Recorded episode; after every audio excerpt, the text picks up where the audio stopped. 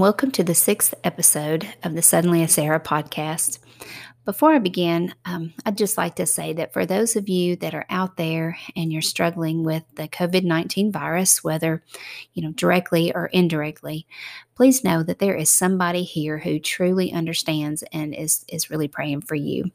When I started this podcast, it was something that I had been working towards and was slowly coming full circle when I was sidetracked by the virus as well. It, it went through our family. We had nine members of our immediate family that contracted the virus, and um, several of them were hospitalized. And on November the 7th of this year, I lost my dad to complications from COVID pneumonia.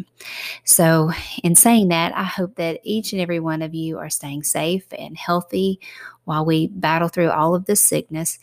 But I tell you, it sure is good to be back now sharing with you some truths of God's Word. And today I'm going to share with you what it means to sing over your children. Um, from the time I was a, a little girl, I, al- I, always loved singing. I happened to uh, come from a family with some really talented voices. And even though I'm not as blessed as some, I can, you know, at least hold a small tune in a bucket. Um, but growing up, I always had the desire to sing. But beyond, you know, church choir and school choral programs, I, I really didn't venture out to try and sing much. And to this day, I really don't know why, other than I just figured that if it wasn't um, if I wasn't the best, that I just shouldn't put myself out there for you know rejection or failure. And uh, and I tell you, it was a huge mistake. Uh, I should have at least tried. In my mind, I specifically remember um, wanting to try for uh, the big part in a youth musical at our church. We were having uh, auditions, and and I, I knew the music really well. But yet, when it came time to audition for our music minister, I took the easiest part that I could and I auditioned for the short and, and simple solo.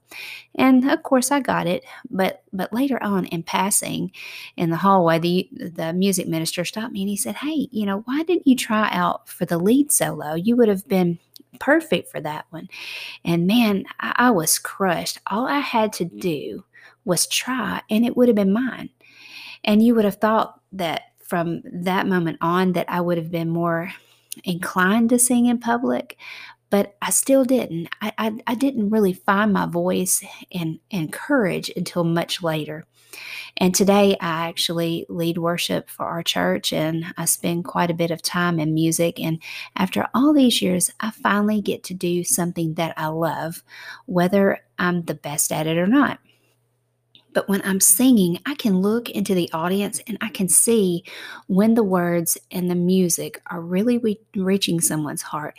And um, it's really worth the effort to push past that shyness and that nervousness and step into what God has really called you to do in His name. Now, our, our son Simon, who was just shy of his third birthday, made his first um, I guess you could call it on platform debut, so to speak. And uh, I think I was really more nervous for him than he was. I had visions of him like crying and either making this mad run for the nursery door or trying to jump in my arms. But he surprised everybody. I, I handed him the microphone. He stood still, he faced the audience, and he sang the entire song. And when it was over, I, I took the mic, I walked him to his seat without a single problem. And I, I couldn't believe it. He did amazing. And later on, I, I sat and I thought about it. Now, not many almost three year olds do that. Most kids are shy, they're nervous, they don't like to be paraded around in front of people. And, and really, Simon does not have that kind of personality. He's not the all friendly, show off kid. Most of the time, he's uh, wrapped around your leg, mama's boy. But you know, he has heard me singing his whole life, like literally. Just like the experts um, suggest that you read aloud to your child while they're still in the womb, I sang all the time. And I still laugh today when I see our, our sheet music at church with notes at the top that says, uh, you know, play on capo 3 until not pregnant. And I think I would actually be more surprised if Simon didn't sing but the point is this there was singing over my child, to my child, and now with my child. And I tell you, it is really making a difference. Scripture commands us over and over again to sing. In fact, there are more than 400 references to singing in Scripture. Those very verses of Scripture are there for us as a guide as we raise our children in the way of the Lord. So, I want to take a look at three different ways that the Lord uses singing in our life. Okay, so first of all, the Lord sings over us. In Zephaniah 3:17 we're told that the Lord will rejoice over us with gladness quiet us with his love, and will rejoice over us with singing. Now, rejoice is a word that really speaks to the love that the Lord has for us. It means to show great joy or delight. I, I have in my mind the picture of a mother that has just been handed her newborn baby, and for nine long months, she has waited for this moment. She is finally able to see that precious face and she is overcome with all of this emotion, you know, happiness, love, excitement and and joy and she begins to hum that first little lullaby. And it's and it's a song to soothe and to comfort and to make it peace, to make that child feel safe and relaxed in her arms. Now, can you imagine the Lord as He sings over us in that manner? It's exactly how the scripture described it. He is quieting you with his love, and that love is sung over you out of sheer joy that you are his child. Now, maybe you're not the type of person that's into music. Maybe you don't like to sing, or maybe you can just go ahead and say, Hey, I, I don't sing well. And I get that. But there is more to singing over your children than just the sound of your voice. When the Lord sings over us, He is directing His attention, His love, His blessing, and His joy towards us. All right, for example, I'll use my darling husband who used to do something so sweet for years after we were married. Um, when he worked the second shift, he would he would call me each night about ten o'clock on his way home, and as soon as I picked up the phone, he would start singing. Now, he has this very gentle, handsome voice, but never, and, I mean not once, did he ever sing the right words to any song. I don't care what it was. Uh, I'll always love you or Mama, he's crazy. He always sang the wrong words. And I would just sit and laugh and laugh, and he would always end up telling me how much he loved me. And I knew it. I would be sitting there with this huge smile on my face, and my heart would just be so happy.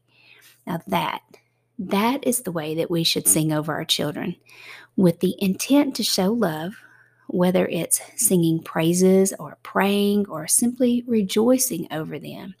It's less about the voice or the song, and it's more about the intent of the heart. And, and friend, the intent of the Lord's heart is for us to know and feel that He loves us and that He is overflowing with joy at the fact that we are His and that is His desire to draw us closer to Him. As parents, that should be our goal concerning our children that our song reaches them in such a way that it leaves them in awe of our love for them. You know, when my daughter was in middle school, she had uh, the opportunity to join the school choir.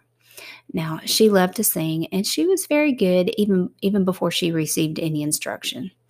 But she had this amazing choral instructor and she began learning like just so much. Before long she was reading music. She was able to sing perfect harmony with practically anybody. And then the day came that I got to go and see firsthand just how much she had learned. Now I remember watching her walk into the stage in this long black dress. She took her place on the back row. The spotlights were shining down, the piano began to play, and the most beautiful voices started to sing in Latin. Now, she certainly had not learned Latin at home. At the most, she had learned some, you know, Southern country slang, but not Latin. But there she was, keeping perfect time, singing harmony, and making a melody that just melted my heart. And she was able to do that because she had an amazing teacher.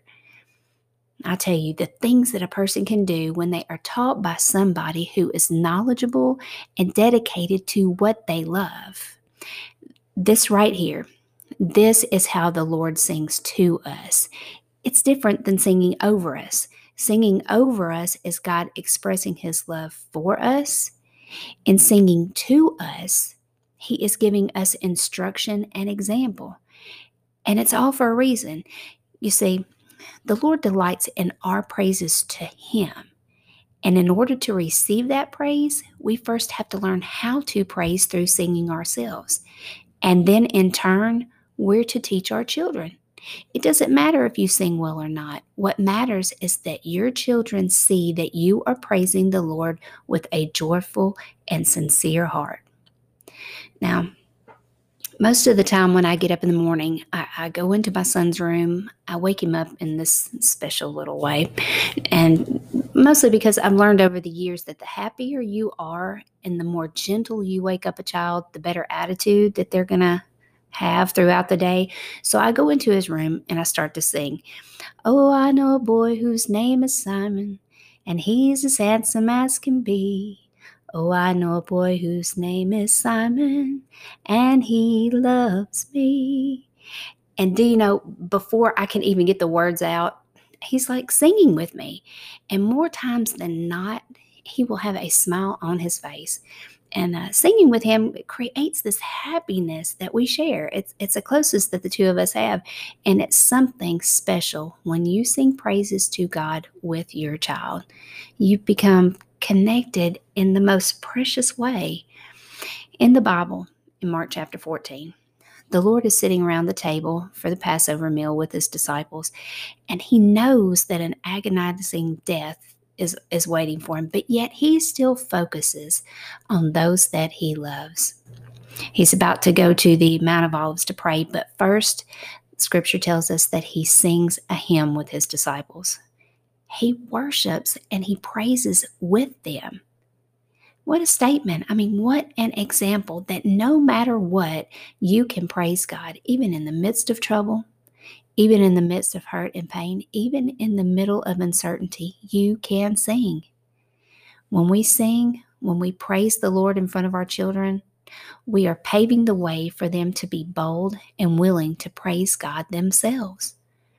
God's word tells us to let the word of God dwell in you richly, teaching and admonishing one another in all wisdom, singing psalms and hymns and spiritual songs with thankfulness in our hearts to God. It's a wonderful feeling to know that the Lord sings over us, that He sings to us, and that He even sings with us. And what a great opportunity we have to take the knowledge and the example that He's shown us and pass that along to our children. So make it a point to sing blessings over your children, instruct them and lead them by example, that they may grow into strong Christians who will then themselves praise and worship the Lord. Thank you for tuning in to the latest episode. Feel free to subscribe to the podcast and share the link with somebody you know, and join me again for Suddenly a Sarah.